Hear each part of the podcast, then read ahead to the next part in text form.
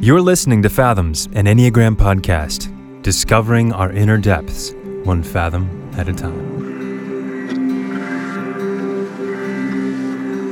This is going to be more fun than I realized.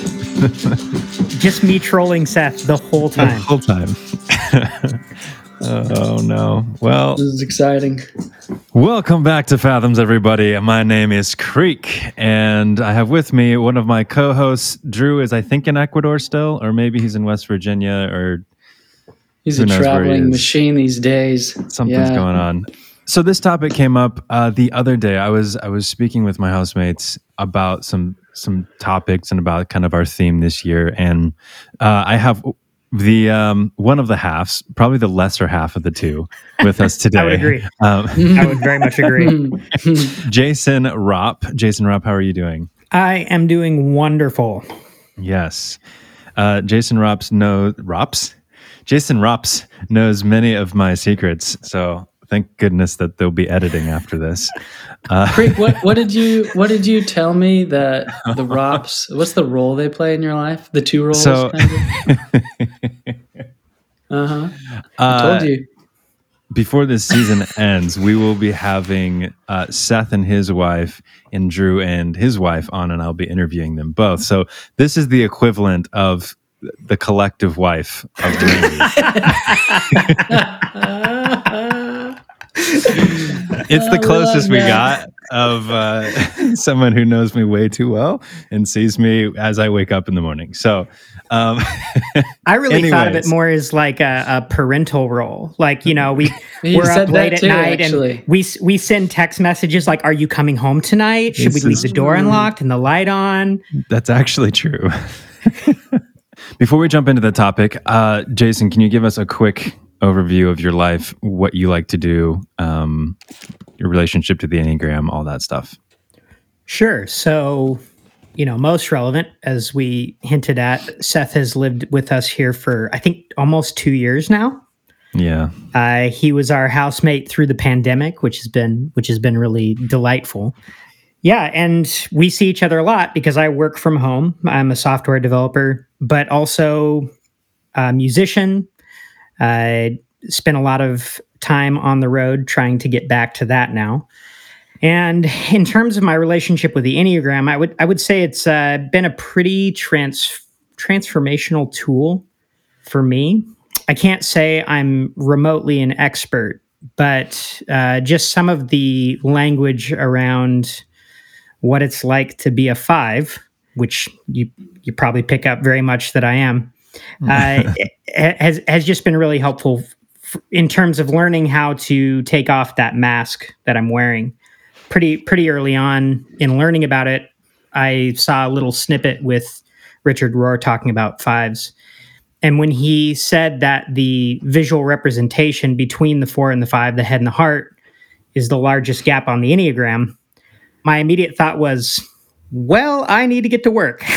so uh, that's probably been the biggest way that that journey's played played itself out in terms of how do I learn to access my emotions and express them and Hmm. let them be a part of of what I'm about and what I'm doing. Yeah.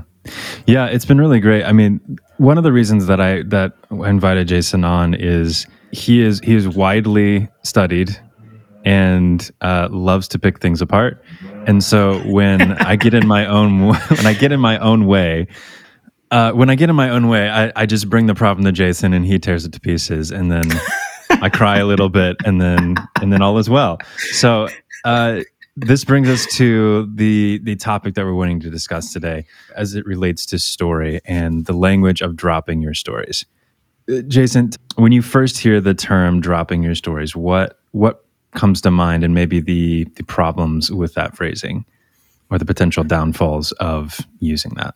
Yeah, I, I think a lot of what comes to mind is actually a lot of people's faces mm. and people who I've seen eager and excited to drop certain stories. And after doing so, just get into a lot of a lot of damaging territory. You know, it can be hard on on marriages, on relationships, in lots of different ways. So so it's people primarily that I'm thinking of. And Mm. you know, I, I think it was 2008 when I was in college.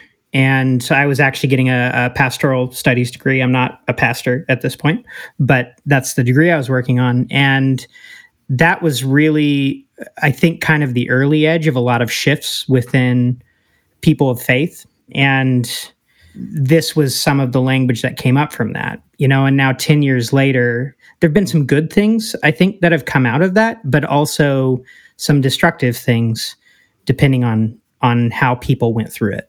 So when I hear like absolute language, like completely dropping something and never considering it again, I saw people go through a process that was convenient for them and really helpful for them at the time because it's just something you don't have to think about or worry anymore. Mm. But then over time, you start to realize how that story was also helpful and mm-hmm. also supporting them. And they left it behind without moving into something that gave them new handles for how to move forward. And yeah. some people did, but uh, a lot of people just got excited about the first half of that and thought it would be all good. And it, in some cases, really didn't end so well. If I'm hearing you correctly, you know, I don't have as much context as it sounds like the other Seth might for some of the things you're alluding to. But if I'm hearing you correctly, are are you kind of addressing how sometimes you know certain stories that we we might be living once they become unhelpful for us there's a way that people can tend to throw the baby out with the bathwater and not realize that it that's also just as unhelpful. Just a different version with different clothes on is what you were doing previously. Is that at oh, all what you were addressing? definitely. Okay. Definitely. And, and in fact that's that's an interesting way to put it because i think i think a lot of what uh, I've seen more recently is that people thought they were leaving behind a way of operating and mm-hmm.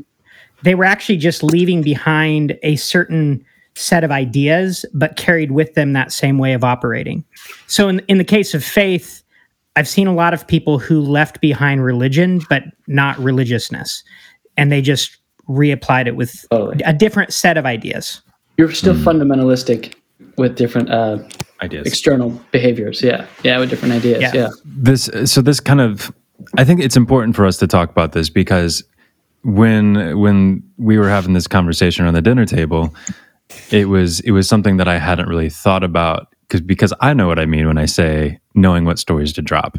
But for some, it becomes it becomes spiritual bypassing. It becomes it's kind of trying to destroy the ground you're standing on and when when in reality there you you can't help the ground that you've already walked on like there there is no blowing up where you've already been mm. and and where you are now is because of where you've been. And there is no changing that.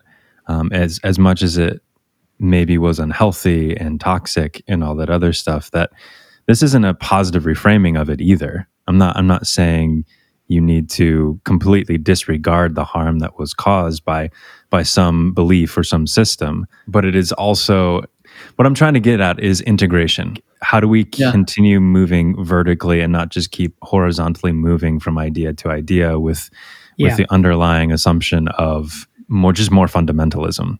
There's a developmental concept that that we use sometimes that looks at say for example first grade through 12th grade and how each one of those stages are developmentally incredibly important for how you get to the next stage. Like you wouldn't you wouldn't be able to understand third grade without second grade and first grade, right?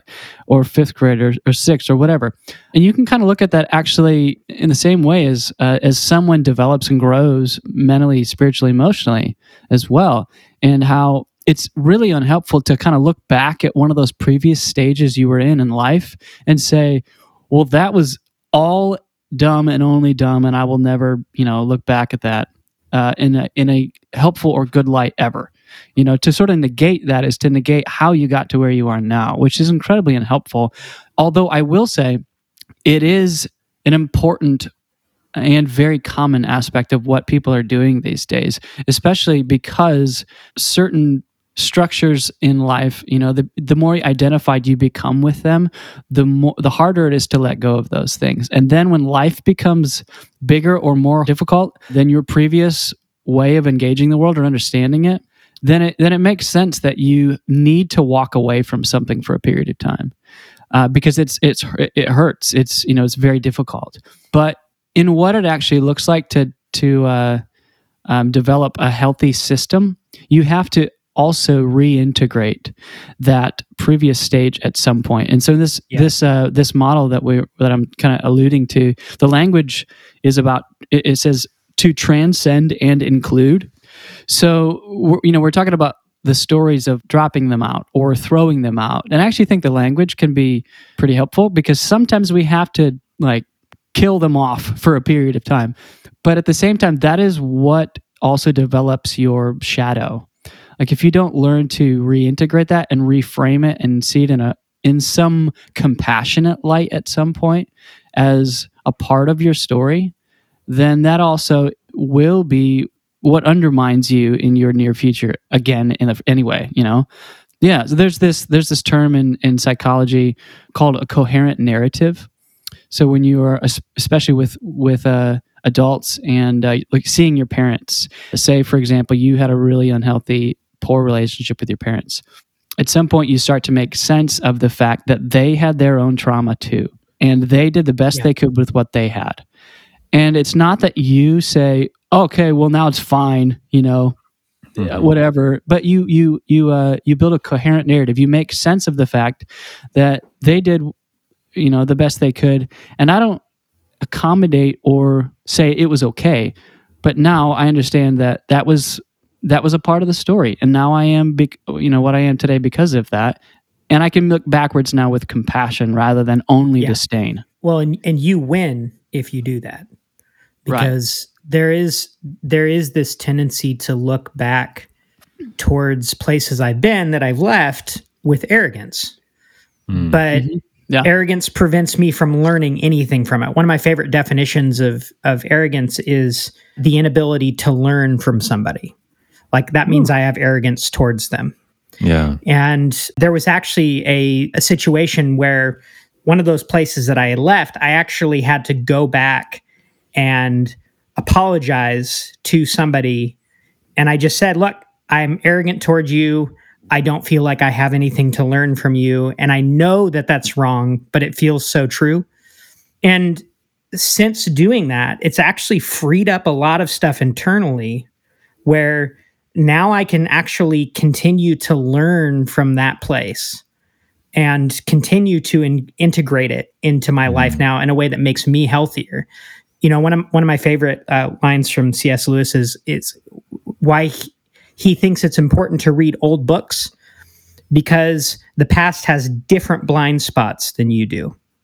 Hmm. And there's this tendency to see the blind spots of the past, but also the past can see your blind spots in a unique way. And so as you transcend something and then integrate it, like you really do get to win. But that but that is hard work. It takes it takes humbling yourself to say, oh, I do have something to learn from that thing that also did legitimately hurt me or gave me some wonky ideas. Hmm. I do think there comes uh, a point in time when something that was working for you uh, becomes now the exact hindrance that is keeping you from moving forward.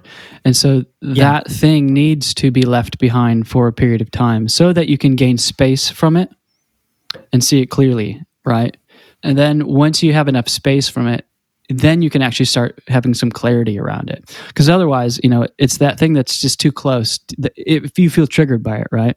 This is this is why even I think a lot of people who go through we'll, we'll just say faith deconstructions, it is a, a lot of it is just simply not simply, but a lot of times it's words that are primarily the difficult thing, like certain phrases or certain terminology that you have to distance yourself from and stop using those words because they just you know, or even spaces. Like I don't feel comfortable in certain areas that I used to. But after you live yeah, enough life, yeah. yeah, after you live enough life outside of those, you can actually return, I think, to those spaces with a new version of yourself that can reframe and also I think reclaim why that space could be helpful for you now. It's the same Mhm. way uh, of looking looking back at like second grade.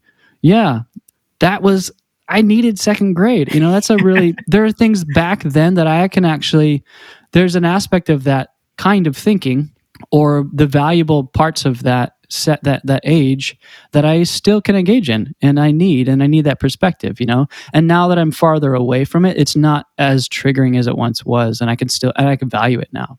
It's making me think of an analogy of like high school reunions. Dropping the story is about going back to your high school reunion and realizing that you're not in high school anymore. And realizing, hey, there's there's still there's obvious connections here. There's still dynamics here. There's like I can appreciate the things I learned here, both what to do and what not to do, what what breakup hurt, uh, what friendship was really fulfilling, but the like the trope of going back and just being scared that you're your high school self again and all everyone will be judging you and your accomplishments that's that's the example of you're still holding on to that version of yourself when you're not even you're like far removed from that high school but you were able to re-enter that in a way that is gaining gaining perspective and celebration of how far you've come Yeah, it's a part of you as well. You know, it's not all of you anymore. But that part of you is how you can meet anyone in that space now, too. It is, I think, what compassion is kind of built on. Empathy, I, I would say, actually. How Yeah. do you meet somebody where they are? You remember your version of being feeling that way. And now I can I can meet that person because I was there as well at one point in time, you know? Mm-hmm. to circle back to the times when you are leaving somewhere, I, I think a really important part of that process is how you do it. And I, I think, you know, looking back over the past decade, one of the the things that I wish would have been more clearly communicated is that yes, this is necessary, but there's also a cost. And especially with how you do it, there's potentially a huge cost. And so, even though you might need to get out of some place and go somewhere else, there is is still a sense of that that how you leave is going to have to be accounted for at some point. Mm-hmm. And so you can be really kind to your future self if you leave as kindly as you can. And if you don't tie up everything, you know, too tightly with a bow, you know, leave things a little bit open because there are things that you know when, when we talked about having having uh, the ability to go back and learn from those spaces there are things that that if you leave and say i would never think that again uh, you're going to make it harder for yourself to get back to that because there are things that i thought i was going to be leaving behind that i went back to and Mm. continue to to integrate and some of them were a lot harder to get to simply because i said i would never Yeah, I don't know if if you have the capacity to integrate something from the past without finding your ability to see it compassionately for for what it was in the moment, Hmm. for why it was at one point helpful, and also making sense of why it became a hindrance to you too. I know, Yeah. I know. Richard Rohr says this with with uh, first, second half of life stuff that it's easier for somebody who grew up in a more constrained culture to move into second half of life. At least that's been his experience. Simply because you you you're doing things in the right order. Like the first half of life, there's that that hardening, that creating of that shell, and and part of that ego process is also bumping into almost arbitrary rules that remove you as the center of the universe. Hmm. And so he said somebody growing up in a more even frustratingly fundamental place is having to start with that type of work. Whereas if you grew up like in a hippie commune in the Northwest, like you're going to have to go back and do that work. And, you know, before you can move on to that that second half of life. That line actually was really helpful for me in getting to some of that appreciation where it's like, oh, this is what some of that was for. Hmm. And I'm glad I got to do things in that order, even though parts of it were not fun or just really painful. Yeah, yeah. Uh, if we're loo- if we're looking at stuff from like the first half of second half of life idea, like a practical way of navigating this if we're one way I like to frame this up is if the first half of life is looking at, let's say, the Ten Commandments as like a list of rules, and then you know you you keep growing up and you keep growing up, and a list of rules then becomes like a, a big hindrance to. That's not what real health looks like by just adhering to uh, righteous rules, you know, in order to be okay. You kind of have to begin to drop that perspective or that Yeah. version of understanding. Uh, but the second half of life would say that's cool and fine and all that. That's how you previously understood the Ten Commandments. But now, from a second half of life, it's it's more of a an invitation. These are ten invitations for flourishing, which is a very different way of looking at it. But that's how you can reclaim, say, the Ten Commandments.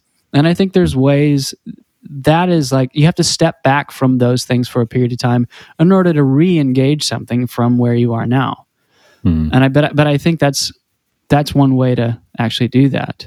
I think kind of circling the conversation back a little bit more towards Enneagram is I'm thinking through just my my arc of development as a four and the the striving constantly to to feel special, to feel unique or distinct. If I was just about burning that story and dropping that story, it would be about convincing myself that I wasn't special and I wasn't unique but the integration of that story is yeah is decentering myself and then realizing that actually no i am special i am unique not because i'm trying to or because i do this or because i do that but because because i'm a human and i and i and i have a very i have a specific way of viewing the world that no one else has and that's true of every human so there has to be a a decentering and then a recentering with the context of the whole. Mhm. Um, and so, as far as enneagram enneagrammatic journey, I think that is people try to work against their strategy, against their type pattern, and it's like no, your type pattern is telling you your specific view on the on, on life. And so, how do you how do you both drop the obsession over making that happen and step into the truth of of your skill of your strategy Can can you give me an example, say through the lens of a five? Maybe one way to say it is um, a maladaptive understanding of how to get what the five is looking for, which is detachment. Striving to feel detached is how I feel okay and safe, and uh, you know, I do that by gathering information, and that's how I make my way in the world and participate in the world. Uh, but what what if that is just an imitation of the thing you're really after is non-attachment, which is very different. Like I think fives, it's pretty simple for them to confuse detachment with actually healthy boundaries. Bingo. Healthy boundaries and detachment are very different. Boundaries are less at that at which something stops, but that at which uh, something healthy can begin. So it's having a, a healthy. Where do I? How do I participate actually without being completely detached? I guess. Well, what it what it's what it's prompting for me is a little bit tangential, but the uh, again going back to the idea of how you leave and why you leave and why you drop a story, and sometimes it can feel really clear to you, like you have a really strong narrative as to why this story doesn't work for you and why you're leaving it. And I, I think sometimes we get a little too uh, sure about why we're doing something. And there have been times where I have left uh, ideas or places behind, but what I was actually trying to do was the thing you were talking about, which is to detach myself because I Mm. didn't know how to create healthy boundaries.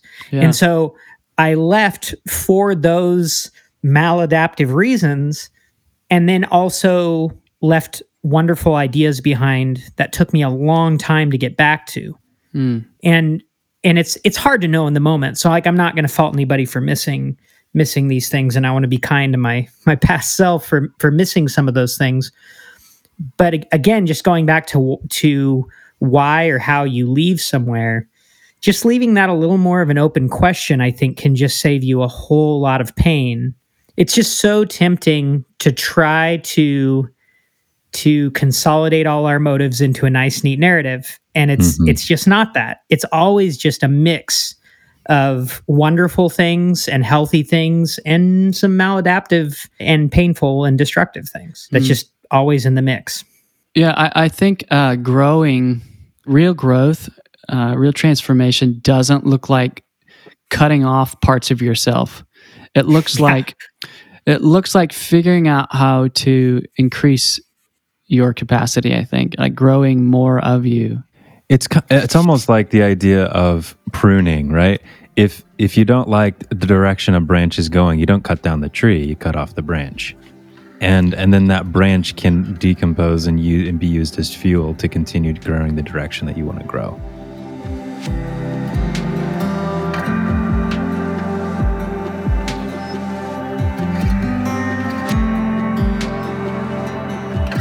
There's a quote I came across earlier today that I thought might be helpful. There's a person named Tori Aledo who said, People always ask me, how do I change something I know is unhealthy for me? And my response is by understanding why you are choosing it in the first place. So I think along the lines of, you know, uh, story and, and knowing what stories to drop, we can we can wait until that story or that narrative, that unhelpful and unhealthy and limited narrative, kind of becomes a massive hindrance, and we have to. It feels like we have to, you know, kind of chuck the whole system out, the baby with the bathwater, Mhm. or we can start to do some proactive work now about what unhealthy narratives are running the show that we're maybe not all that aware of. You know, Mm. the ones that we're using maladaptively without knowing it, the ones that, you know, the same, we're, we're getting caught in the same patterns relationally over and over. What are the stories behind that? What are the, yeah, why are we choosing the same patterns that we, on some level, know are not helpful for us in the first place? Uh, yeah. So I think, w- what does it look like to uncover those narratives? How do we do that? like where I want to go is to kind of get underneath that one layer and work back up to it in the sense that I I think my experience has been a little bit rare in the sense that there were a lot of key people at key times who were absolutely fine with my really hard questions.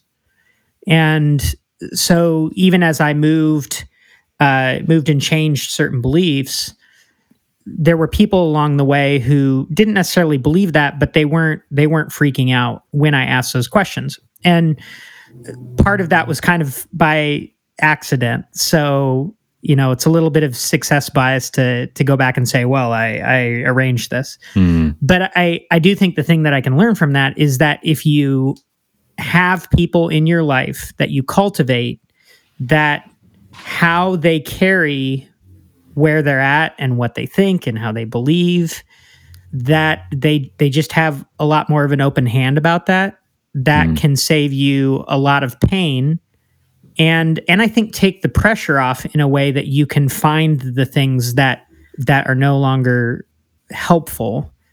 And even to say like no longer helpful is, is a weird thing for me. Like how how i think about belief is that it's not something we have a, a great deal of control over. We have we can shape it and it can change but it's not like a light switch that we can just say okay now i believe this and i'm really actually suspicious of anybody who says like oh Hmm. well i dropped that belief it's like no you didn't you're just stating out loud this new thing and maybe eventually you will believe this but Mm.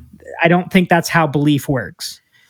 And and so those stories that are no longer working, another way to say that is something you finally realized you don't believe anymore.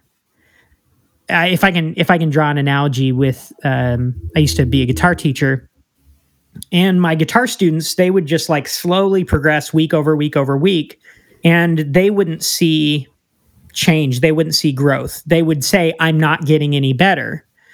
And because i'm seeing them in week increments like i'm seeing the shifts but their lived experience relative to the previous days they're not getting any better Hmm. until eventually there's some kind of benchmark moment where they go oh my gosh i could not play that 6 months ago Mm. and now I can play that thing.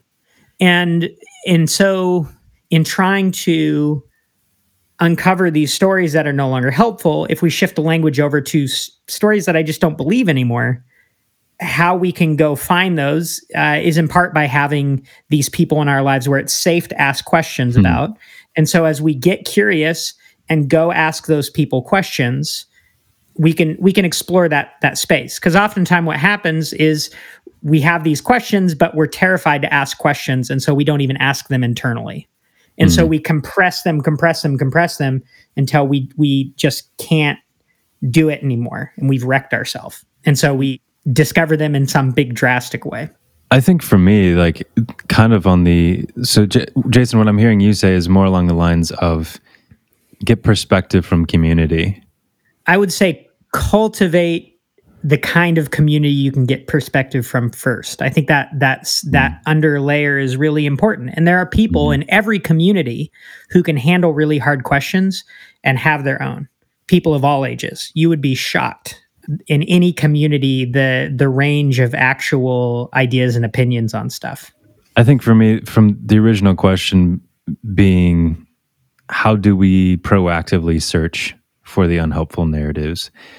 And for me, I mean, other than just making space and time for it, which is kind of 101, but as simple as it sounds, and, and I just, I even hesitate to say it because it just, it just sounds so basic. But if something doesn't make you feel good, then there's something there's a there's a story in there and there's something to be explored in that. Like the the fundamental belief of i am flawed as a four doesn't make me feel good. So let's explore that. And and that that belief infiltrates a lot of different decisions a lot of different ways in which i'm living out that belief. But at the end of the day it's still the same it's still the same core principle. So if you can kind of drill backwards into the original, I don't feel good, and I don't feel good because I don't think I like myself. That if you're able to drill into that, then it's going to fix a lot of external circumstances. That makes sense, man. And I, and I think some of the, at least for me, some of the best work, even though it's some of the harder work I've done, is is actually catching myself when I'm feeling those kinds of things. When those narratives are actually being triggered, if I can catch myself more so in the actual moment, you know what I mean? Like when I'm feeling the actual intensity of those things and engaging it then. So one of the ways that I was thinking about this is, uh, you know, anytime there is any level of intensity and duration of an emotion or a thought, that is usually something uh, that can be inquired upon because that's speaking to something happening consistently inside of you. And anytime there's an intensity and, and duration of, of something, there, to my knowledge, from what I've read and from what I've per- personally experienced, there is almost always some kind of limited story or narrative wrapped up in that. So, whenever you can, say, for example, I, maybe a year ago, I was driving and I have this thing where immediate rage can come up for me when I miss a turn. like, just trying to get real practical here. Like, when I'm driving and I miss turns, I don't know what it is in me. I have a I have better understanding now, but there's just immediate rage that comes up for me, like you know, just the eruption. and and I don't do it with people in the car for, for the most part, you know. Um, but it's like, what in the world, you know? This is obviously not about this situation. It's not about the turn. Yeah, it's not about the turn. Uh, there's another phrase where if it's hysterical, it's historical. So, Oh, um, that's great. anytime there's intensity or duration, there is a narrative that is wrapped up in that. And I think those are the moments when you can ask yourself, what am I believing right now? What narrative is playing in my mind? So I remember asking myself, this is obviously not about the turn. What's going on here? And I, a uh, a couple years ago, th- this is still a thing that plays deeply in me, but I have a fundamental fear of being seen as incompetent and inadequate. And if I was either one of those, I would not have missed the turn. Hmm. What what is Mm, what is yeah. wrong with me?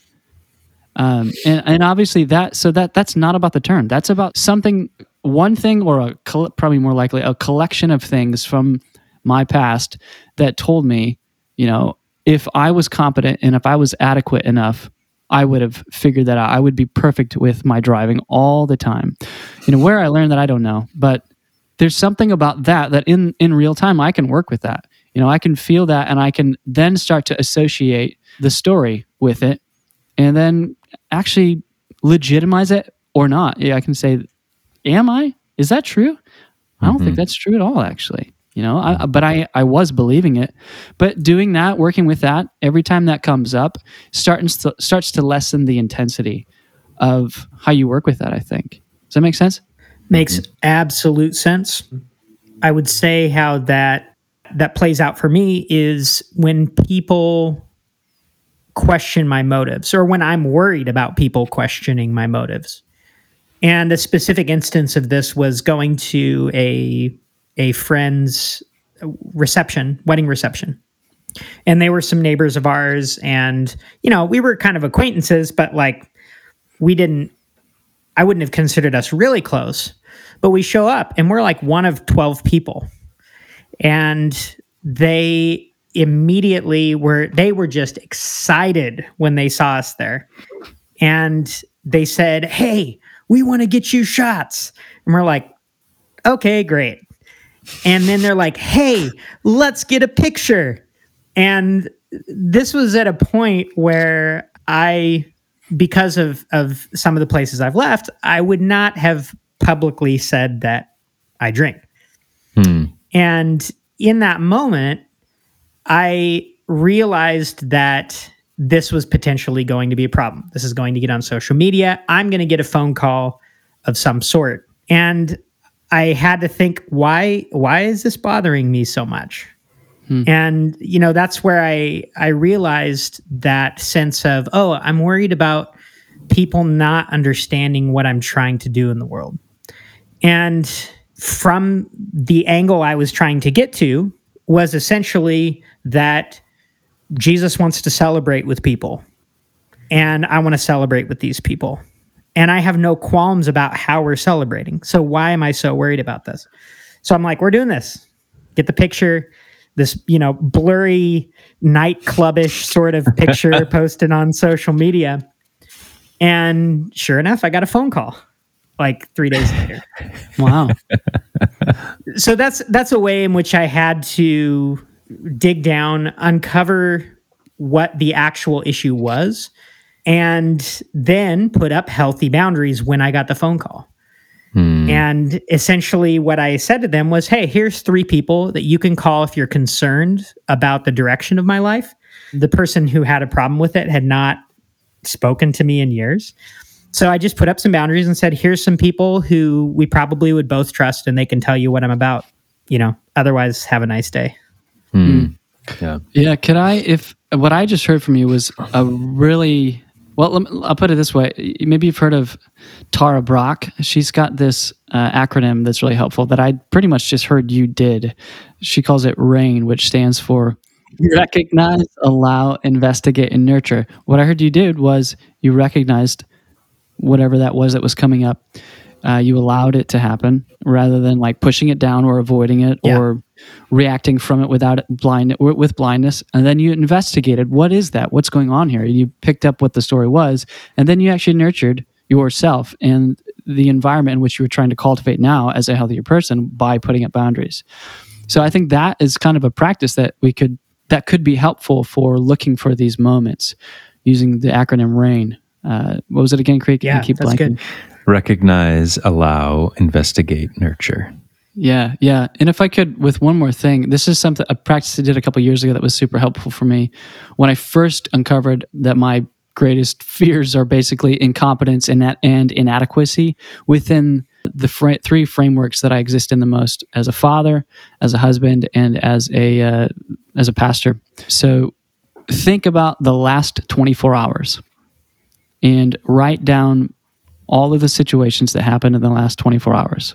And now uh, put on the other put this on a piece of paper and put one side the, all this, the situations that happened and put on the other side of the piece of paper all the emotions that were associated with each one of these situations. And then start to look at the, those emotions. What, what are those? And you're going to uncover, you're going to be, begin to see a, a thread, I think, that, that can begin to name the narratives that you're believing in those areas that you're you're trying to perform, that you're trying to manage whatever that fear is. Does that make sense? So I started to uncover wow, there's a lot of loneliness, there's a lot of shame, there's a lot of sadness in each of these areas because I'm trying to, you know, cover something. I'm trying to look like something. I have some sort of performative identity where I'm managing uh, and compensating for what I'm afraid of, actually, most happening.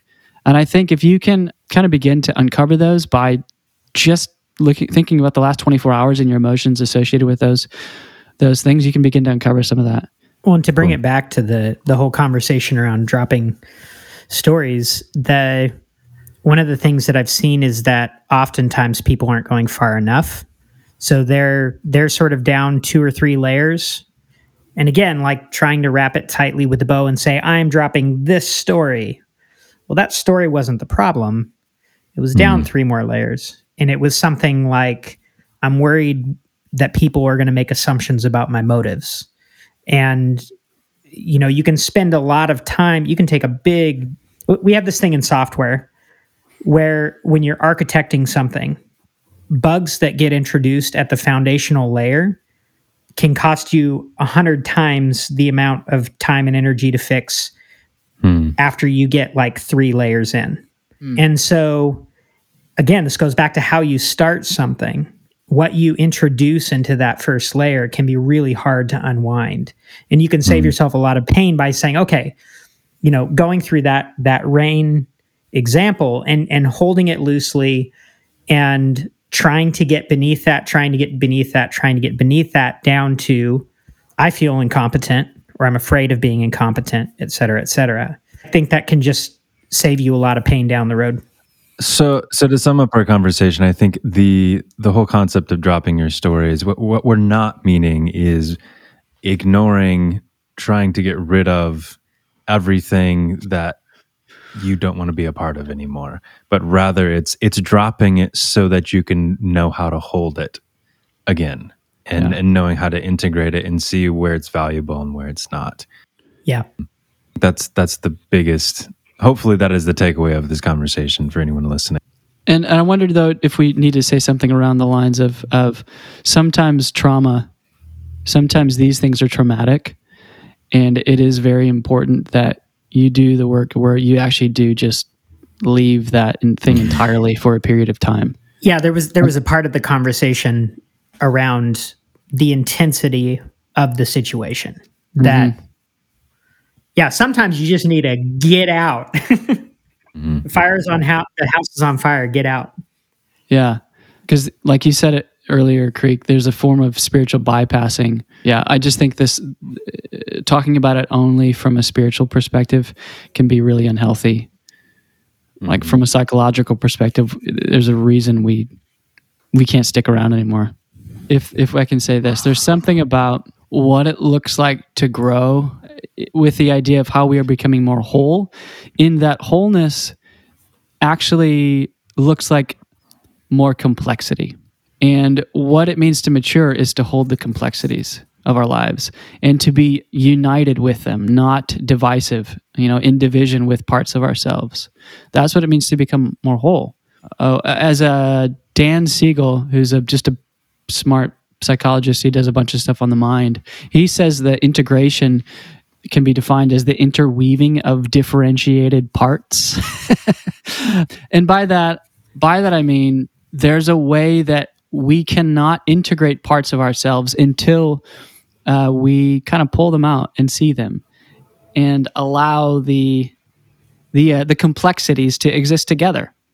Yeah, you know. Yeah, and and I think that is that's what a, what a, a more whole and mature person looks like, having the capacity to hold the tension of seeming opposites. But yeah, it's learning to grow in unity with all the parts of ourselves, which which my favorite definition uh, you've heard this before, Creek, of unity is diversity maintained and protected by love. Thanks for listening to this episode of Fathoms, an Enneagram podcast. If you found this episode helpful in any way, consider sharing it with a friend or family member. We are so honored to be on this journey with you, discovering our inner depths, one fathom at a time.